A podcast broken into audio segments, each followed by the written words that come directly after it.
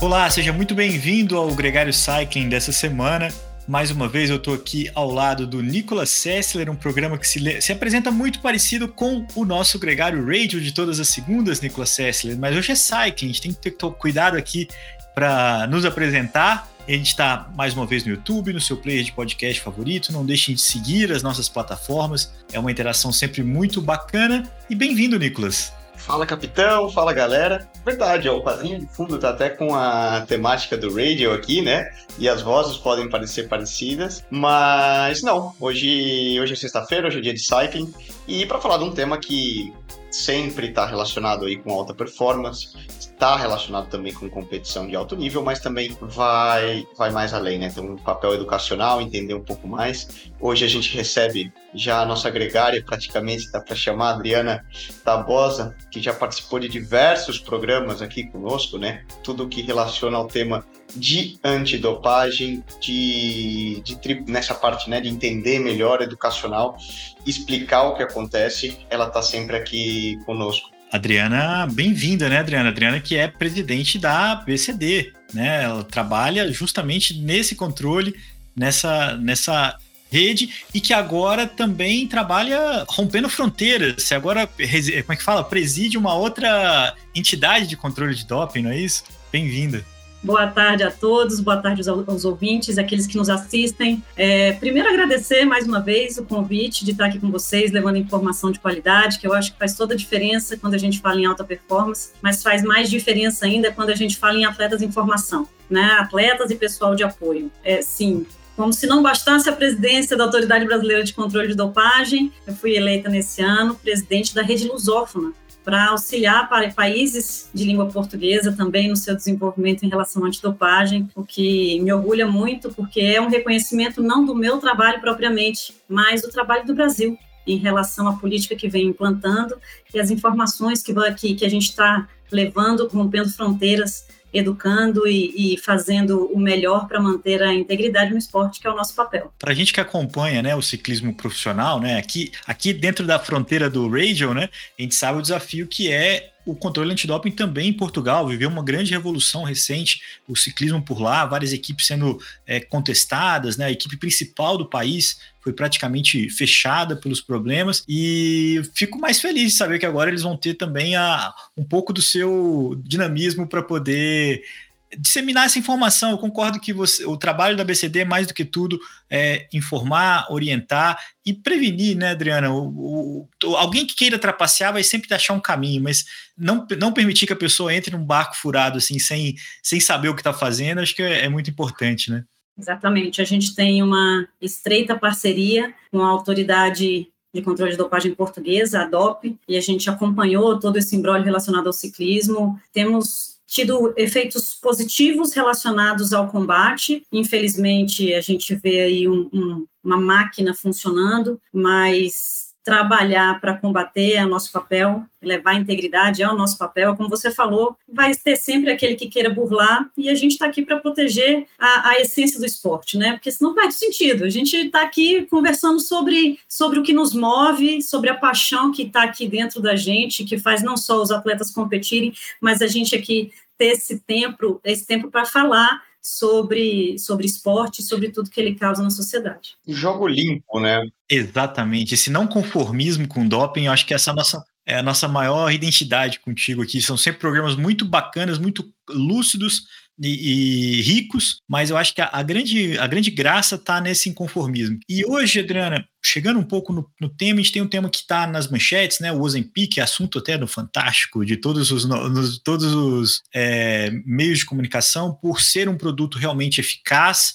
no emagrecimento, é, tem um uso inicialmente né, para tratar diabetes, para tratar obesidade mórbida, tratar e é realmente funcional, efetivo, e foi e está chegando cada vez mais na, no aspecto estético, muitas vezes, e no caso do ciclismo profissional e do esporte de, de alto nível, chega também naquele ajuste fino, vamos dizer assim, é, dos, dos esportistas que querem é, ter um ganho ali final de performance.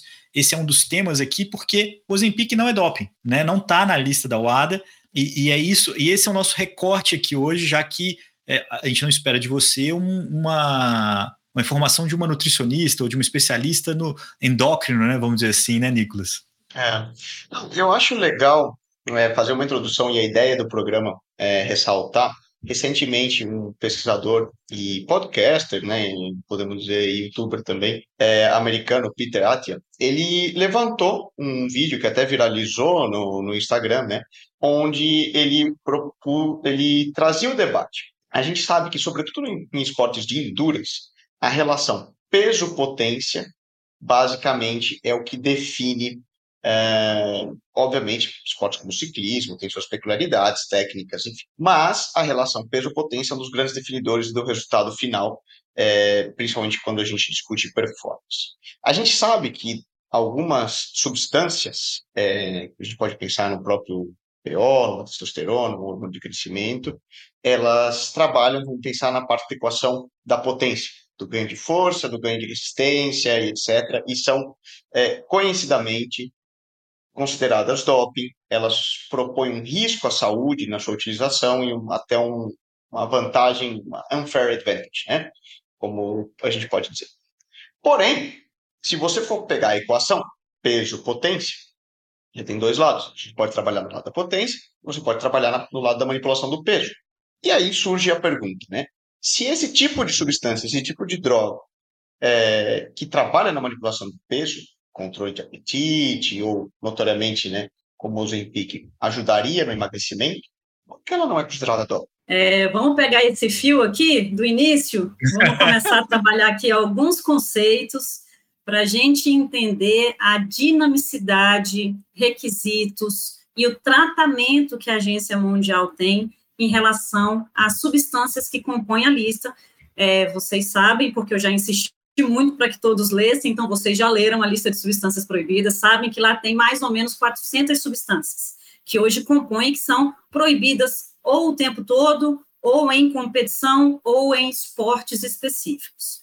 E aí a pergunta que a gente tem que se fazer é: quais são os requisitos que a Agência Mundial adota para inserir uma substância nessa lista? E aí a gente tem prim o primeiro pensamento, senso comum, é performance.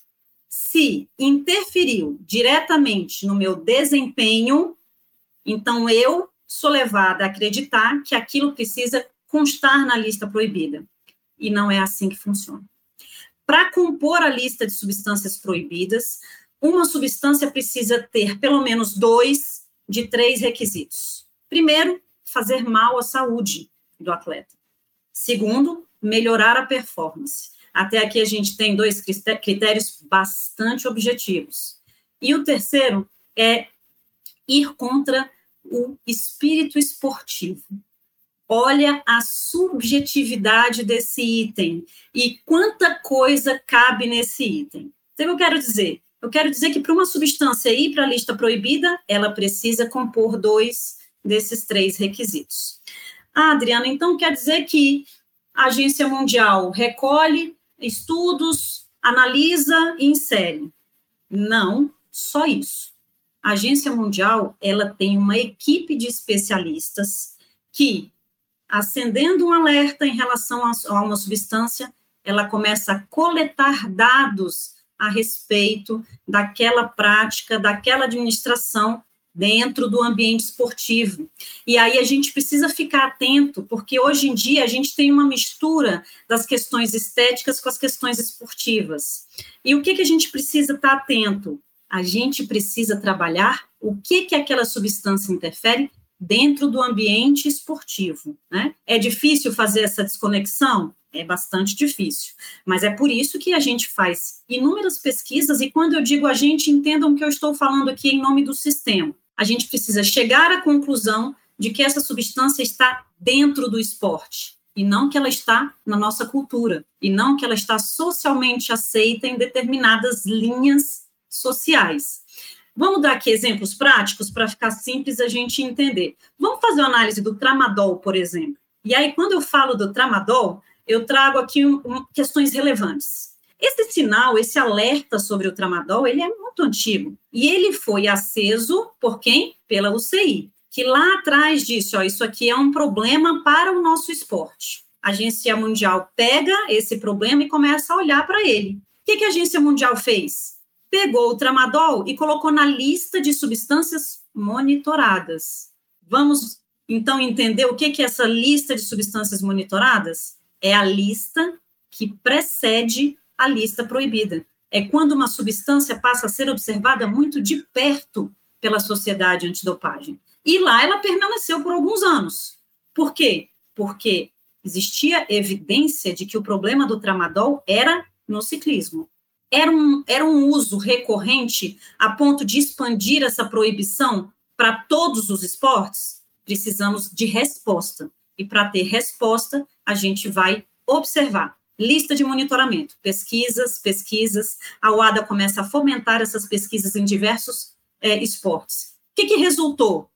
No ano passado, a UADA determinou que o tramadol passasse da lista de monitoramento para a lista de substâncias proibidas. Por quê? Porque ficou evidenciado que não só no ciclismo, mas também no rugby e no futebol, o tramadol estava sendo usado de forma exagerada. E o tramadol, ele tem quais é, riscos imediatos? Primeiro, tirar completamente a dor por um determinado período de tempo, né? Ele, ele é um narcótico, então potente, que pode trazer esse efeito.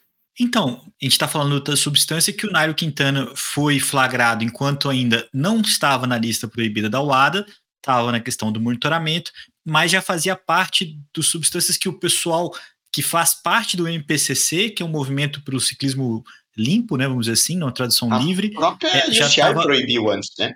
Restringiu o uso antes da própria. Isso. É, é restringiu, é, exato.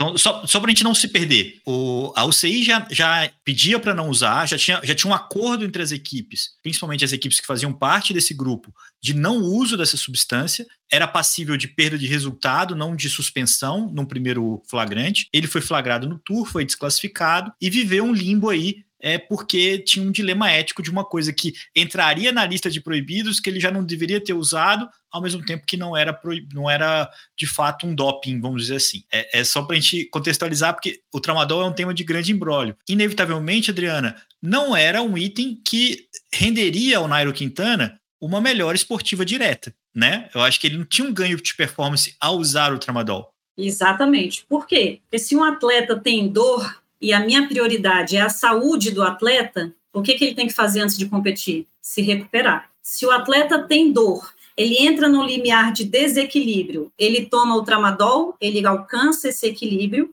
de forma irregular. Fazendo um adendo a respeito da sua, da sua fala, e essa é uma tecnicidade da lista de substâncias proibidas. É uma orientação da Agência Mundial que, quando uma substância é recorrente em um esporte específico, que esse esporte possa fazer o controle desse uso como forma de regulamentação. Aí não é uma política antidopagem, é um regulamento, entende? Então ele pode sim sancionar. Vou dar outro exemplo simples: o álcool. Até 2018 constava na lista de substâncias proibidas, foi retirado porque ficou evidenciado que o uso do álcool de forma prejudicial era em determinado esporte. O que, que a Agência Mundial fez? Retirou e deu tempo suficiente para as federações internacionais, como, por exemplo, do automobilismo, para ajustar os seus regulamentos para fazer ela mesma a regulamentação do uso dessa substância. Então, sai do escopo da antidopagem, porque não cumpre aqueles critérios que a gente está colocando aqui, e passa a ser parte do regulamento de determinado esporte. A cafeína também foi uma coisa que foi retirada, né? É um dos, um dos outros itens que, que fazem parte dessa lista que foi reajustado, né? É, e, e é hoje muito, não é... muito usada aí também no meio esportivo. Sim. A cafeína, ela é ponto pacificado na lista de monitoramento. Ela não está na lista proibida, mas ela não sai da lista de monitoramento. Ela já vem ali fazendo aniversário atrás de aniversário, porque a Agência Mundial continua observando o uso de cafeína no esporte. Porque a gente tem, é, e a gente sabe que a mente criativa de atleta e pessoal de apoio é um universo. Aí você começa a usar cafeína com outra substância, com uma vitamina, começa a fazer mistura, e isso precisa ser observado. Até que ponto essas bombas de mil e uma substâncias vão realmente causar algum efeito ou chegar numa fórmula compatível que eu precise olhar e dizer assim, eita, agora eu vou precisar proibir, porque isso aqui está, de alguma forma, interferindo no processo. Exatamente. Foi um pouco o tema do nosso último programa, né? Que a gente tratava do tramadol e, de possíveis outras é. combinações, né? Exatamente. Penúltimo. Penúltimo. O último era perguntas e respostas, porque a Adriana, ah, aliás, a gente vai colocar os links aqui para todo mundo acompanhar. É, são algumas contribuições que a Adriana já teve aqui conosco e todas elas muito pertinentes. Mas, Adriana, é, voltando ao Zempic, dentro desse, é, dessa análise, qual que é o status é, dessa substância para a UADA, para a BCD hoje? Assim, está sendo analisado, está sendo discutido, é, pode ser alterado ah, no futuro próximo a visão que, que hoje se permite usar? É, como que, que ele se encaixa nesse, nesses três aspectos, né? Toda vez, toda vez que a gente escuta uma droga nova, veja, o Ozempic não é necessariamente uma droga nova, mas um novo uso para uma droga antiga, é, isso sempre acende um alerta. Tá? A gente vem nos últimos dois anos com o boom do Ozempic para emagrecimento. E aqui a gente precisa ter muita atenção quando a gente fala em desempenho e emagrecimento, que é justamente o tema do vídeo que é. vocês citaram no início do podcast. É um vídeo que questiona justamente isso. Será que ele melhora a performance? Vamos fazer uma análise simples? Quando a gente verifica é, esportes como ciclismo, corrida de rua, triatlon, é fato, o peso tem ali a sua interferência direta. Mas mais, eu vou um pouco além. E, não, e nos esportes que a categoria de peso é definição primordial para a competição. A gente tem o judô, onde os atletas estão né? pesados né? dias, dias antes. As lutas em geral, que são classificadas por peso. É, vocês conseguem entender o que, que é um peso leve competindo com meio leve, com peso pesado? A diferença de grama que vai fazer com que você tenha competidores abaixo de você ou acima de você? Como, e aqui eu vou trazer um esporte que nem está no guarda-chuva da Agência Mundial, mais para a gente evidenciar essa situação. Vocês já viram as situações a que se submetem atletas do UFC, por exemplo? Que ah, são atletas que passam né? dias sem comer, sem se hidratar direito, justamente para bater esse peso. Ou fisiculturismo também, né? Exatamente. Então, assim, o que, que é desempenho? Porque quando eu falo em desempenho, eu preciso saber é, o que, que interfere naquele esporte que eu estou praticando, entende? Então, é muito importante a gente ter um olhar global sobre essa situação. Enquanto o Ozempic estava sendo utilizado para fins estéticos, a gente olha de longe, até perceber que o Ozempic está sendo utilizado por atletas. E aí, o que, que a Agência Mundial fez? Depois eu passo o link para vocês, em 2024, terá lá a semaglutida na lista de substâncias monitoradas. Monitoradas. Monitoradas. Monitoradas ainda porque é uma substância nova. Leandro, eu não posso simplesmente, inadvertidamente, criar um, um contexto de proibição é, sem que a gente tenha os estudos necessários que justifiquem essa inclusão no ambiente esportivo. E até uma base científica do seu uso, né? Exatamente. Para atender aos três critérios que a Adriana falou no início, né? É saúde, qual, até que ponto põe em risco a saúde dos atletas que estão utilizando, né? Pensar talvez um aqui aí estou saindo da, da parte legal, né? Mas um emagrecimento excessivo, isso pode colocar em risco até a parte hormonal e perda de massa muscular do atleta, enfim, e ir para uma linha de um uso abusivo. O, o, ganho de desempenho, que a gente tem que entender, será que realmente aumenta o desempenho? E até que pontos seria um fair play, né? Utilizar isso ou não.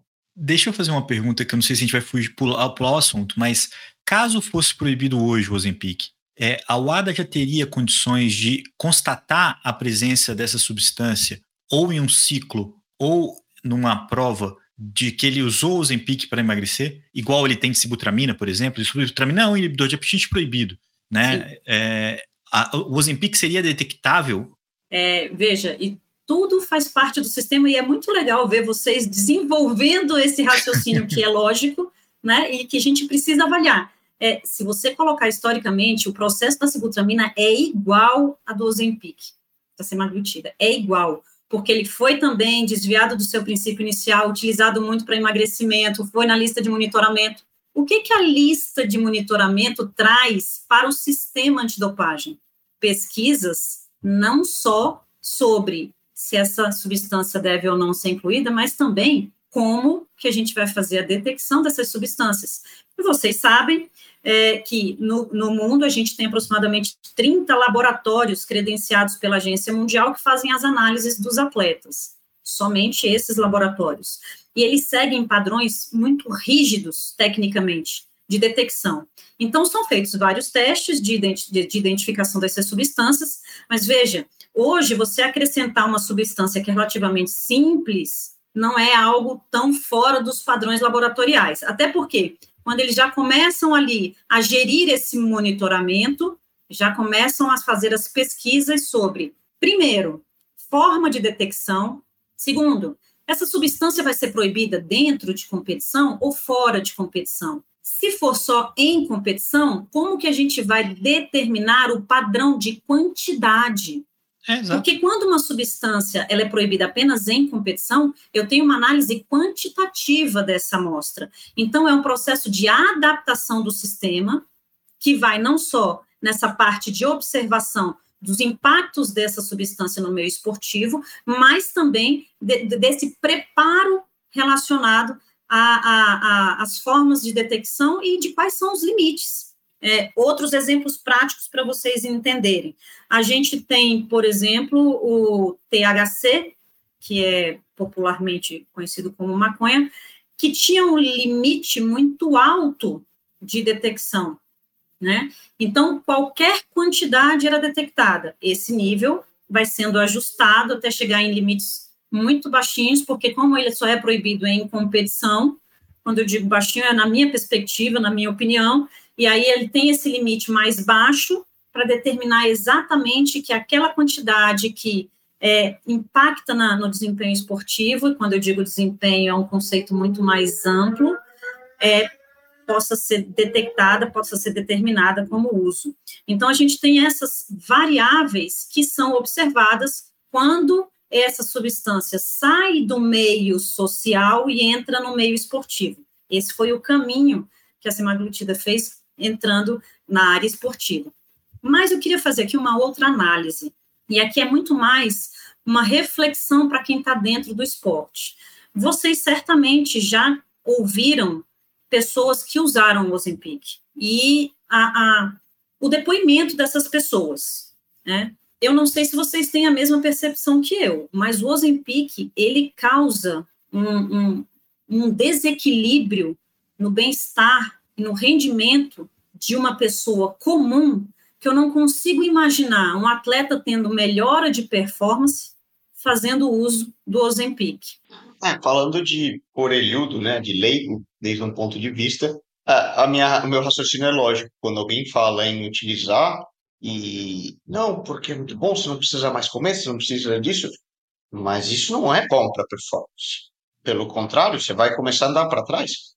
Porque uma dieta balanceada e um atleta de alta performance, muito pelo contrário, você tem que comer muito. O que você tem é que comer as coisas certas. Isso vai te fazer, vai aumentar a tua performance, mas não deixar. Então é, é contraditório. É, mas eu entendo que, na verdade, é um mau uso da substância que, na verdade, coloca em risco, sim, a saúde da pessoa que está utilizando, por estar tá buscando um uso errado para aquilo. Né? Muita gente fala até numa muleta que depois a pessoa não consegue tirar, ela não consegue se sentir capaz de ter uma alimentação saudável que mantenha ela no peso alvo, vamos dizer assim, é, sem a ajuda de, um, de uma coisa como essa. Mas, ao mesmo tempo, Nicolas, é, é, um, é um senso comum que os ciclistas esportistas em geral vivem esse desafio, né? A gente tem uma biografia grande aí, o próprio Tyler Hamilton, que é uma das pessoas aí é, colocadas de lado na, no cenário esportivo, contando no livro dele que ele tomava remédio para dormir, para não jantar é, e para pular uma refeição e para isso ajudar na dieta dele, porque ele ia gerir menos caloria e não ia morrer de fome, assim, né? A fome ele ia enganar com, com o remédio para dormir e, e, outros ciclistas também, né? O próprio Lobato, que correu pela Jumbo, que quando foi... fez um programa conosco, do Ian Brajkovic, é, o esloveno. problema de bulimia e anorexia que ele tinha. Mas aí eu vou jogar uma corneta para o outro lado, até na discussão com, com o Adriano. A gente tem duas coisas. Você fala de ciclistas na época onde o uso de substâncias como o PO, testosterona e blá blá blá funcionava. Então você podia ter um peso de mosquito doentio e você compensava a tua má alimentação com um ajuste hormonal do outro lado, porque senão você não ia andar nem para trás, no dia de hoje, por exemplo. E outra, você descreveu um perfil psicológico muito claro do atleta que por uma fragilidade e uma dependência sim, sim. recorre ao doping, né? De pensar que sem aquela substância ele não é capaz de performar, ele não é capaz de ter um autocontrole. Então você descreveu duas coisas que estão extremamente ligadas a um perfil de quem, talvez por má orientação ou má formação, é suscetível, né? É, ah, mas eu acho que isso é uma preocupação da UADA e da, e da, da BCD como um todo também, né, Adriana? Porque é, é, a mente do ciclista. Vocês não, vão, vocês não vão diretamente cuidar disso, mas vocês têm que se preocupar com isso, né? A cabeça do esportista e a forma como ele encontra é, confiança no que ele é capaz, né? Exatamente. Vamos aqui a minha segunda frase, que são os requisitos que a, que a, que a Agência Mundial usa para inserir uma substância. A gente não está falando aqui só de desempenho, a gente está falando de saúde. Quando a gente fala de saúde, muitas vezes a Agência Mundial vem para coibir uma ação de atletas ou grupo de atletas ou de pessoas envolvidas no ambiente esportivo que está causando um problema de saúde. E, e, isso viola os princípios do esporte. É só pensar um pouco antes na história, né, de quando começou, de quando tinha o problema de, de gente que tinha parada cardíaca pela noite pelo uso abusivo de, de, de EPO, de depois... Virava gelatina, né? Sim, de, né? E, a história do antidoping... Tinha que levantar e fazer né? atividade física, né? Exato. Deixava de ser saudável. Colocava em risco. É. é. E é isso. A gente trabalha nesse sentido. E aí, puxando o gancho do que o Leandro falou, eu fiz uma live recente agora, falando sobre a vulnerabilidade do atleta. E justamente buscando esses pontos, Leandro, que tratam de como que o atleta tá, está suscetível a tomar decisões equivocadas em nome da vitória. E o quão relevante é todos que estão à sua volta. Porque se você quer tomar uma atitude, uma decisão equivocada, quando você tem uma equipe por trás que está ali dizendo para você, olha, esse não é o caminho, isso vai fazer mal para a sua saúde. É, você trouxe o exemplo do Tyler, entendeu? Ele teve aqui no Brasil, na ABCD, fazendo uma palestra para a gente no início da ABCD, e a gente precisa olhar para o caso dele e ver assim, gente, não deu certo, entende? Então, tudo que ele passou precisa ser visto como um exemplo para a gente evitar cometer os mesmos erros. E, e, a vida dele foi muito dura, e eu acho muito interessante ele usar as experiências dele para dizer, para trazer esse alerta. Veja, isso aqui que eu passei, de, de, de levar meu corpo ao extremo em nome de alguma coisa que, no fim, não me pertencia, que não era meu. Porque a vitória de uma pessoa que está dopada, a vitória não é dela. E isso, essa conta chega. Se ela não chegar na forma de uma sanção para afastar aquele atleta, ela chega em relação à sua saúde, em relação a tudo que você não vai conseguir mais entregar para o esporte, entende? Então essa conta chega e, e é fazendo esse, essa conta, é planilhando isso que a agência mundial hoje não quer só proibir que o atleta use uma substância que vai dar para ele mais energia, mais força, mais velocidade. Não é só isso. É principalmente, olha, eu preciso fazer com que você seja atleta por um pouco mais de tempo. Eu preciso que você viva o esporte na sua essência. E para isso você precisa ter saúde. E você é capaz de chegar a bons resultados é, cuidando de você, que é o, o corpo e a sua mente são os bens que precisam ser protegidos. E a gente tem exemplos de, do quanto a mente hoje tem interferido é, nos resultados e, e, tem interferido no poder de escolha dos atletas. Né? Então, esse lugar de vulnerabilidade ele precisa ser discutido. A gente precisa colocar isso é, é numa distribuição importante no meio esportivo para dizer assim, olha, a gente entende que o atleta aqui está num papel é, é muito suscetível e o que, que a gente precisa fazer para proteger esse atleta para que ele siga saudável e competindo hum. limpo. Perfeito. Eu, eu, eu tenho a, acompanhando isso há muito tempo, né, Adriana? É, e já ouvi algumas versões, e, e essa de que é, o ciclista se dopa porque todo mundo se dopa é a mais covarde delas. Assim, eu, eu, eu realmente não consigo achar isso certo, ou achar isso normal. Mas uma das, das que eu inclusive escutei do, do Eduardo De Rose na primeira vez que eu tive a oportunidade de falar com ele, ele falava assim: é, existem três princípios básicos de alguém que se dopa. E um deles é o cara que perde o ciclo de alguma forma teve uma gripe, ficou duas semanas parado. O cara, ele, ele não está no ponto, ele não está é, é, é pronto para aquilo né, na cabeça dele e com os, os índices que ele está ali avaliando, e ele busca algo que seja aquele último gatilho para tentar recuperar aquelas duas semanas. Então, eu imagino que um inibidor de apetite ou um diurético ou alguma coisa desse tipo, ela sirva uh, ou para um lutador ou para um ciclista para tentar dar esse, esse boost, assim, o cara precisa recuperar duas semanas ali e ele corre o risco de, ao tomar uma substância dessa na expectativa de acelerar um pouco o processo, né? Acho que isso é uma dá até dó muitas vezes, porque o cara é, ele agiu ali no impulso não planejado de doping, né? É o impulso de só dessa vez. E nessa história de só dessa vez, se a primeira vez que você fizer uso der certo, nunca mais você se desfaz desse, dessa estratégia. E quando a gente pensa que tirar o atleta do ambiente esportivo é uma forma é, primária de sanção, muitas vezes é também uma forma de resgate. É tirar esse atleta, você foi pego utilizando uma substância proibida, eu vou te afastar dessa área para permitir que você encontre o seu equilíbrio de novo, que você volte para o seu corpo in natura, para que você tenha consciência que não é necessário esse caminho, essa estratégia. É, então, a, a, gente precisa começar a olhar para o controle de dopagem e para a política antidopagem mundial como algo que vem proteger o atleta, inclusive quando afasta esse atleta do ambiente esportivo. Porque é, essa questão de saúde foi um dos gatilhos principais do tramadol. Os atletas usam uma vez e eles nunca mais conseguem se livrar dessa prática, eles nunca mais conseguem se desvencilhar do uso. E a gente sabe que dor é quando você tem o vício do, do, do daquilo que inibe a dor, o seu, é. o seu cérebro acaba é, é, entendendo que esse é o mecanismo, e mesmo quando você não tem dor, você sente essa dor patológica, porque essa é a dependência do medicamento. Então, você vira o seu organismo de cabeça para baixo e passa a entender naturalmente que esse é o único caminho. É igual remédio para dormir, é igual é todo remédio que te tira de um problema facilmente. Ele te tirou de um problema facilmente. O ser humano ele é adaptável e inteligente. Se eu estou passando por um problema e eu sei que isso aqui resolve esse problema no estalar de dedos, por que não usar? Entende? Então é por isso que o porquê não usar precisa ser muito difundido. O porquê não usar precisa inibir de fato. E aí a gente entra em todo um processo de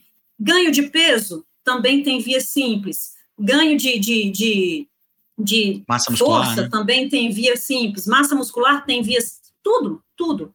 Para facilitar hoje, tem tudo. Mas será que a gente está falando em facilidade?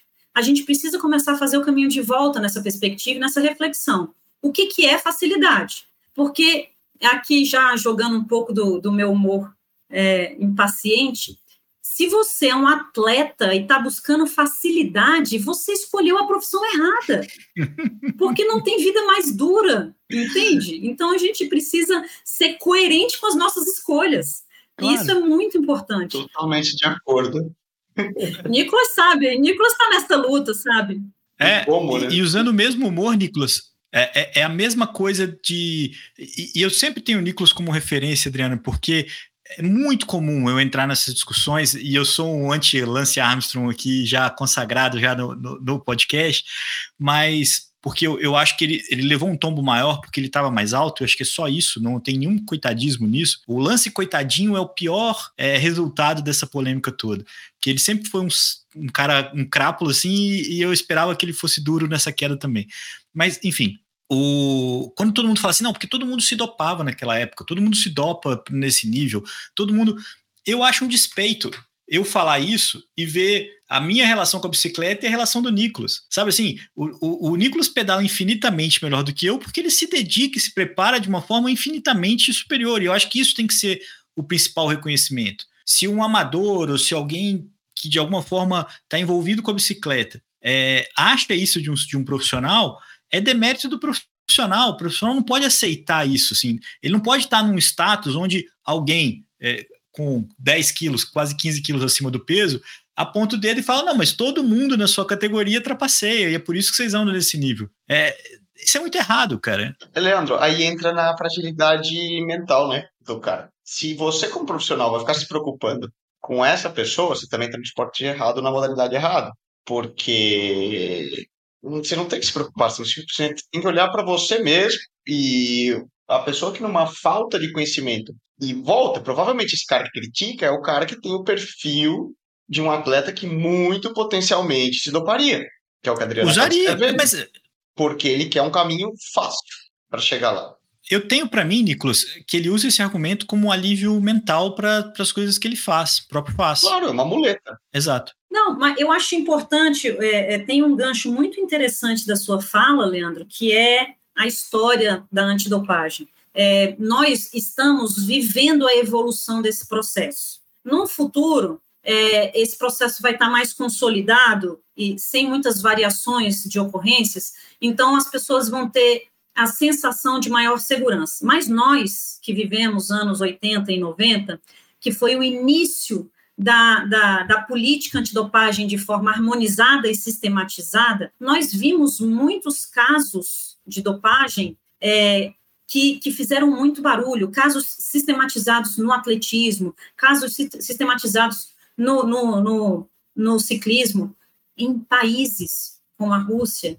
E esses processos essas situações, como o uso de esteroide anabolizante em equipes do atletismo, o uso de EPO em atletas do ciclismo, é, o sistema de corrupção em relação à dopagem da Rússia, eles trouxeram um aprendizado. E esse aprendizado ele está sendo colocado em prática nessa política harmonizada e cuidadosa a gente tem muitas mudanças de paradigma nesse momento. A gente tem muitas mudanças, inclusive, na forma de pensar. Todos nós já reproduzimos alguma vez, em algum momento na vida da gente, ah, todo mundo se dopa. Quando a gente entra no ambiente esportivo e a gente começa a perceber o movimento do alto desempenho, hoje a minha frase é a seguinte: hum, a maioria dos atletas de alto desempenho competem limpos, porque eles não têm outra alternativa. Sim, eles são absurdamente controlados e eles estão ali num ambiente que precisa ser seguro. Ah, mas ainda existe muito caso ali, muito caso acolá, e a gente vai juntando esse processo educacional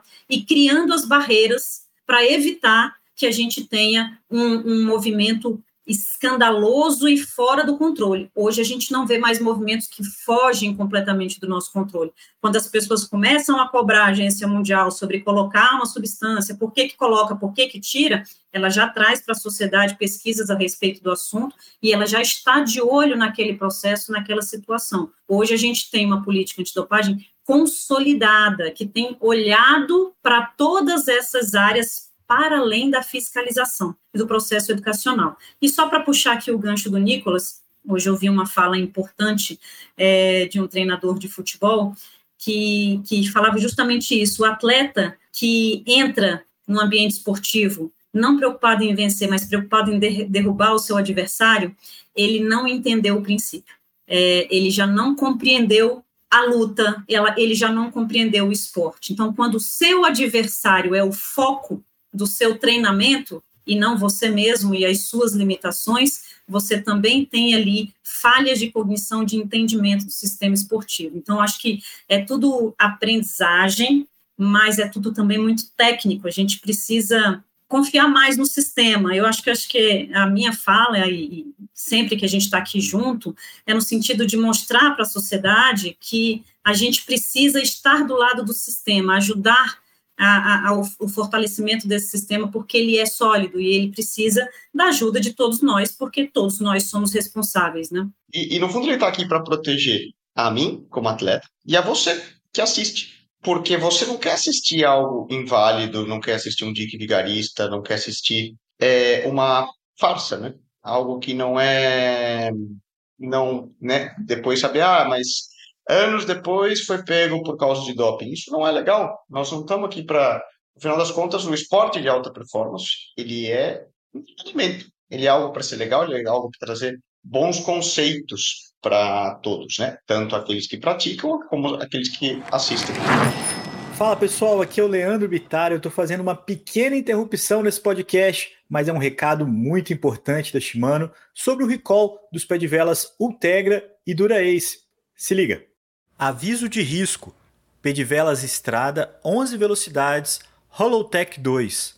Reafirmando o compromisso com a satisfação e segurança de nossos clientes, a Blue Cycle e Fishing Distribuidora SA, distribuidora exclusiva dos produtos da marca Shimano no Brasil, convoca os clientes que adquiriram o produto Pedivelas Estrada 11 velocidades Holotech 2 da marca Shimano, fabricados entre 1 de junho de 2012 e 30 de junho de 2019, ou que tenham adquirido bicicletas equipadas com o produto, a comparecerem a uma assistência autorizada da Shimano para realização gratuita de inspeção técnica e, se o caso, substituição do pedivela. Recentemente, identificamos que alguns pedivelas podem apresentar delaminação ou separação na colagem de suas camadas e, consequentemente, podem se partir. Nesses casos, o ciclista pode perder o controle da bicicleta equipada com os pedivelas, podendo ocasionar acidentes, quedas e lesões. Os produtos afetados são pedivelas Dura-Ace e Ultegra,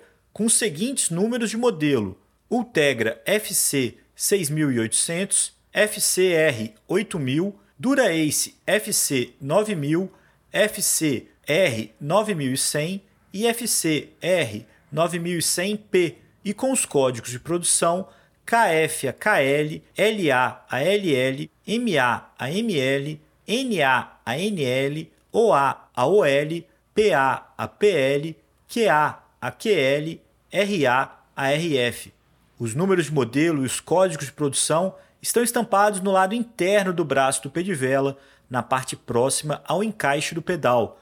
Para verificar se o seu pedivela está contemplado nessa campanha, entre em contato conosco por meio do telefone gratuito 0800 940 0407 das 8 às 17 horas de segunda a sexta-feira, ou pelo website bike.shimano.com.br no menu Informação, opção Contato. Se o seu pedivela estiver contemplado em um desses códigos de produção, recomendamos o imediato comparecimento a uma das assistências técnicas indicadas no website www.shimanoservicecenter.com/br/lojas. Os serviços de inspeção e reparo são gratuitos, poderão ser agendados de imediato e levam cerca de 45 a 60 minutos. O, o, essa semana, poucos dias atrás, divulgaram a, uma entrevista com Jan Urik, né, o alemão, falando sobre o período, a turbulência dele de voltar, é, de sair de um fundo do poço onde ele mesmo se meteu, e, e, ele foi muito enfático sobre o quanto que ele chegou na dependência do álcool, de drogas, depois que ele foi compulsoriamente aposentado, ele foi banido do esporte. É, eu queria saber, eu não sei se você pode falar em nome da BCD ou em nome das entidades que controlam o antidoping, como você recebe quando uma pessoa conta o seu passado? Porque muita gente estava discutindo se ele poderia, deveria perder o título do Tour de 97. Ele admitiu que ele se dopava naquela época. Já, já, já expirou o prazo né, de, de realmente investigar isso do ponto de vista né, do, do, da justiça. Mas tem uma, uma questão ética aí. Como você entende uma pessoa 25 anos depois falar o que, que ela viveu, é, trazer essa experiência e o quanto que isso pode ser é, bom ou ruim para o que está por vir? É interessante a sua pergunta, Leandro, porque hoje, na perspectiva da Agência Mundial, principalmente em relação ao programa educacional, trazer esses atletas para perto tem um resultado muito maior do que qualquer outra pessoa falando a respeito do assunto. É, a gente fez nosso último módulo educacional na ABCD recentemente e na nossa na nossa aula tinha um atleta que estava cumprindo suspensão. Tinha sido pego um futebol e ele levantou a mão e ele falou assim: "Eu quero dar meu depoimento. Eu quero dizer para vocês o que que eu passei e o que que eu estou passando." Um atleta final de carreira, é, não foi orientado direito, os médicos negligenciaram e ele foi suspenso por seis meses. É, nunca vai ter o mesmo peso do que eu falando que é um problema, entende? Então, hoje é uma política da, da, da, das nossas ações educacionais trazer esse atleta que está cumprindo sanção ou fechando esse ciclo de sanção para que ele possa ser reinserido no sistema. A gente não está aqui para ser algoz de ninguém. A gente está aqui para entender que todos nós estamos aqui suscetíveis a cometer algum erro. Como é que a gente pode fazer para levar esse atleta que está cumprindo uma, uma sanção a ser reintegrado no ambiente esportivo de forma digna? Por quê? Primeiro, porque se um atleta é retirado do ambiente esportivo, a gente está tirando praticamente a vida desse atleta. É só o que ele faz, é o que ele sabe fazer. E esse depoimento ele tem uma força motriz que é impressionante. E eu costumo dizer, eu, presidente, Adriana Tabosa, tem toda uma pompa, tem todo né, um afastamento do público. O atleta dizendo, não faz isso, olha a situação que eu estou hoje, cumprindo uma suspensão, é, é, é outro impacto. Então, serão sempre bem-vindas essas discussões. É, é sempre bem-vindo ouvir de um atleta que eu falhei e eu estou aqui para dizer para você que não cometa os mesmos erros que eu. A gente só tem que tomar cuidado, né? Que existem atletas que se orgulham do que fizeram e aí esses sim não merecem espaço, não merecem necessitados, né? Como você falou aí, Leandro, nós somos aqui é, e, e, eu não tenho o menor problema de, de citar o nome do Armstrong, que em algumas entrevistas verbalizou isso, e não são exemplo, jamais serão. E para fechar, eu queria fazer uma reflexão sobre o que o Nicolas disse, do que, que é que a gente, como espectadores, queremos do esporte. E eu costumo fazer a seguinte analogia: você já assistiu uma prova duas vezes? Você já assistiu uma final de Copa do Mundo duas vezes? Qual é a sua sensação em ver um replay? qual é a sua emoção em assistir uma competição que você sabe qual é o resultado? Quando a gente pensa é, em ver uma competição esportiva que a gente sabe o resultado, a gente tirou de dentro desse espetáculo a sua essência. Então, o que mais atrai o espectador, o telespectador ao esporte é justamente o imprevisível, é não saber o que vai acontecer e é saber que todos têm chance competitiva de vitória ou de merecedores perto disso, é, é, e esse não saber o que vai acontecer é a essência, é o que a gente busca, imprevisibilidade de resultado, e para isso a gente precisa manter a ética e a integridade no ambiente esportivo, que é a nossa luta, é o que a gente faz, é o que nós fazemos aqui todos os dias. Gostei. Não tinha olhado por esse lado, mas gostei, gostei. Vou, vou, vou copiar, dadas as devidas é, citações, mas é uma ótima, uma ótima reflexão. A, gente é já isso. brincou aqui um pouco sobre isso. É, agradecer mais uma vez sua, sua, participação aqui, mais uma vez, Adriano. Acho que a gente tem uma, uma grande oportunidade toda vez que você se junta com a gente. Eu acho que o público que acompanha o Gregário também tem sabe dar valor a isso. E, e, essa sensação sua é a mesma que a gente tem quando a gente vê o Tadej Pogacar falhando, quando a gente vê o, o Wout van Aert falhando ou o Henkel Van Poel falhando, porque dá essa sensação de que esses caras são reais, né? Se eles nunca perdem, é, dá a sensação de um robô, de alguém completamente é, viciado ali no, no, sistema. Nicolas, obrigado mais uma vez, obrigado a todo mundo que chegou até ao final desse podcast. O link das outras conversas com a Adriana, porque eu sei que sempre fica um gostinho de quero mais, vai estar tá aqui na descrição também. E Adriana, as portas vão estar sempre abertas, volte sempre conosco, é sempre um grande prazer ter você aqui no, no Gregário Cycle. Leandro Nicolas, eu que agradeço mais uma vez. A gente sabe que esse assunto, a antidopagem, ele não tem fim, e que bom que ele não tem fim. E toda vez que a gente traz aqui algumas curiosidades, todo mundo quer saber um pouco mais sobre alguma coisa, e a gente está aí à disposição para conversar, para bater esse papo, para explicar como é que funciona o sistema e como que juntos a gente pode fazer do esporte, do ambiente esportivo, um lugar é, mais limpo sempre. Valeu!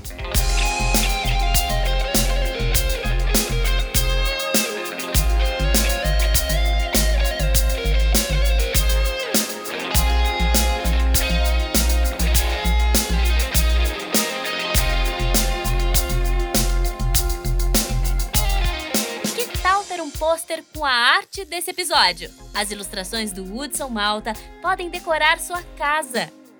Tato com a gente e saiba mais!